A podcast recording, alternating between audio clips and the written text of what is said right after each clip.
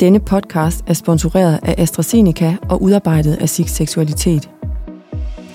Du lytter til Når Kraft rammer seksualiteten, en podcastserie om kraft, seksualitet og sygepleje. Mit navn er Louise. Jeg er sygeplejerske på Onkologisk Ambulatorie i Vejle, og jeg er uddannet seksologisk rådgiver. Jeg er medlem af SIG Seksualitet og har været med fra start. I dag skal vi tale om en følsom, men vigtig del af kraftbehandling, dens påvirkning af fertiliteten.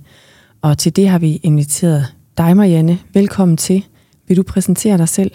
Ja, det vil jeg. Jeg hedder Marianne. Jeg er oversygeplejerske på hematologisk sengeafsnit på UH. Jeg er uddannet ungeambassadør, og jeg har tidligere arbejdet som øh, ungekoordinator, og derudover er jeg også medlem af SIG Seksualitet. Og Marianne, kan du prøve at forklare lidt om fertilitet og hvorfor det er vigtigt? Ja, det er et vigtigt emne for alle vores yngre kræftpatienter, og noget, de bliver konfronteret med allerede kort efter, at diagnosen bliver stillet. Det skal vi som sygeplejersker kunne støtte vores patienter igennem, og det skal vi så blive lidt klogere på de muligheder i dag. Mm, og vil du prøve at fortælle, hvordan kraftbehandling kan påvirke en persons evne til at få børn, altså at reproducere sig? Ja, nu har jeg jo det meste af min viden fra øh, hematologien, hvor de fleste af patienterne bliver for alvorlige problemer med fertiliteten. Men generelt kan mange af de terapier, der bruges til kræftbehandling, såsom kemoterapi og strålebehandling, desværre have betydelige bivirkninger for reproduktive organer. For kvinder kan det føre til nedsat ægproduktion eller i værste fald en tidlig overgangsalder, og hos mænd kan det reducere deres sædproduktion og forårsage skader på sædcellerne. Mm, og er kemoterapi mere fertilitetsbevarende end andet, kan man sige det? Ja, inden for kemoterapi er der nemlig visse typer og doseringer, der potentielt kan virke lidt mindre skadelige på fertiliteten end andre. Nogle stoffer er mere giftige for æggestokkene eller sædproduktionen end andre er.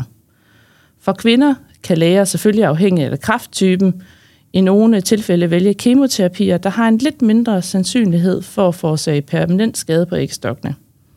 Der er også lægemidler, man kan anvende, som hjælper med at beskytte ægstokkene under behandlingen, men disse metoder kan ikke garantere fuld bevarelse af fertiliteten, men de kan selvfølgelig mindske risikoen. Okay, og hvordan er det så for mændene? For mænd er der visse former for kemoterapi, der kan have mindre skadelige virkninger på sædproduktionen. Igen er det ikke altid muligt at forudsige, hvordan en bestemt person reagerer på en given behandling. Det er altid bedst at diskutere de her muligheder med lægen, der kan hjælpe med at vurdere den specifikke krafttype, behandlingsplan og så også den potentielle indvirkning på fertiliteten. Mm. Og er der skridt, en person kan tage for at bevare sin fertilitet før kraftbehandlingen? Altså er der noget, patienterne selv kan gøre? Øh, der er ikke så meget, patienterne selv kan gøre, men der er heldigvis noget, vi som system kan hjælpe dem med.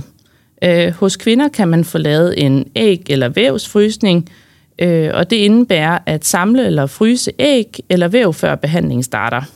Dog er det her vigtigt at sige, at der ikke altid er tid til en ægudtagningsprocedure inden opstart af behandling, alt efter hvilken kræftdiagnose de har stadie.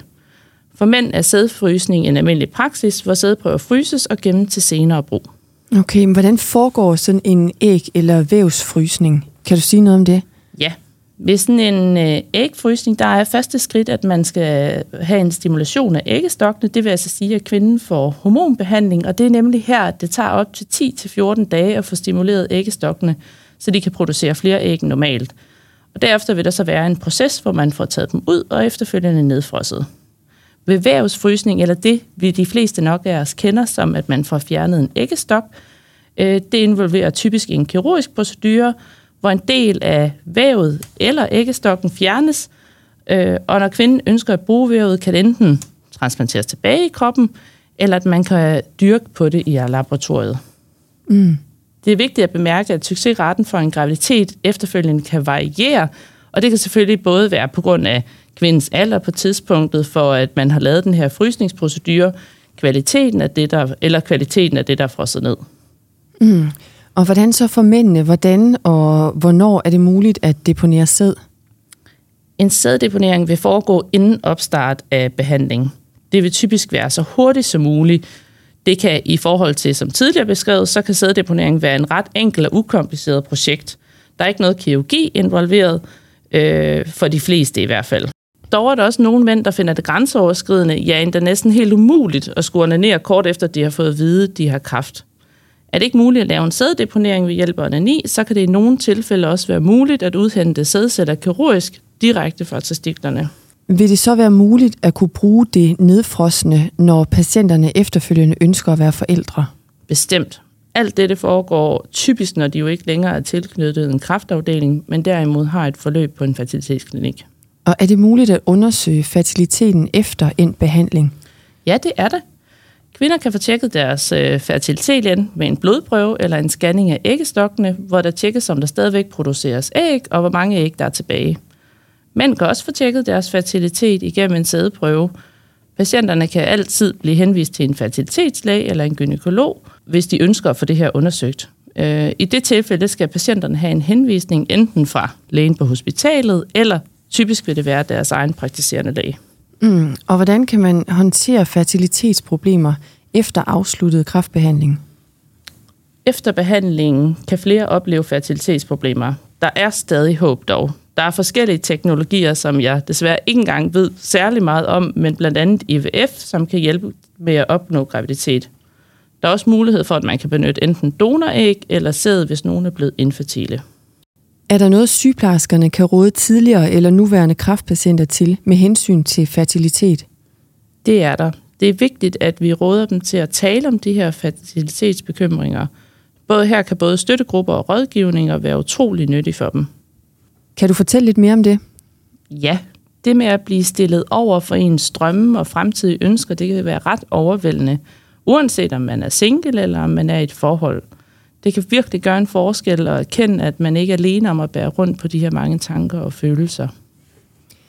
Og infertilitet kan jo have en betydelig indflydelse på en persons seksualitet og intime forhold på flere måder. Kan du prøve at fortælle lidt om, hvordan? Ja, der kan fx være en emotionel påvirkning. Øh, infertilitet kan føre til både følelsesmæssig øh, stress, angst og depression, som ofte kan påvirke sexlysten og evnen til at nyde intimitet. Det kan overskygge den følelsesmæssige forbindelse, der er mellem parter, og følelsen af tab og selvbillede kan også have en indflydelse. Infertilitet kan føre til, at en person føler sig mindre værd eller er helt utilstrækkelig. Især når samfundet lægger stor vægt på forældreskab som en del af ens identitet. Tabet af muligheden for at få børn kan på naturligvis også påvirke selvværdet og føre til sorg eller depression, som igen kan påvirke seksualiteten. Og hvordan kan vi som sygeplejersker så støtte vores patienter, når de står i det? Det kan vi ved at opfordre dem til kommunikation og støtte. Åben kommunikation og støtte imellem parterne er altafgørende. At være ærlig om deres følelser, blandt andet frygt og skuffelse og frustration, kan hjælpe med at opretholde en stærk forbindelse. Det er vigtigt, at vi har for øje, at der kan være behov for professionel hjælp. Terapi blandt andet kan være en stor hjælp til at håndtere mange af de her følelsesmæssige udfordringer, som følger med infertilitet. Mange tak, Marianne. Tak for at gøre os klogere på fertilitetsudfordringer som konsekvens af kræftbehandling. Selv tak, og tak fordi jeg måtte være med.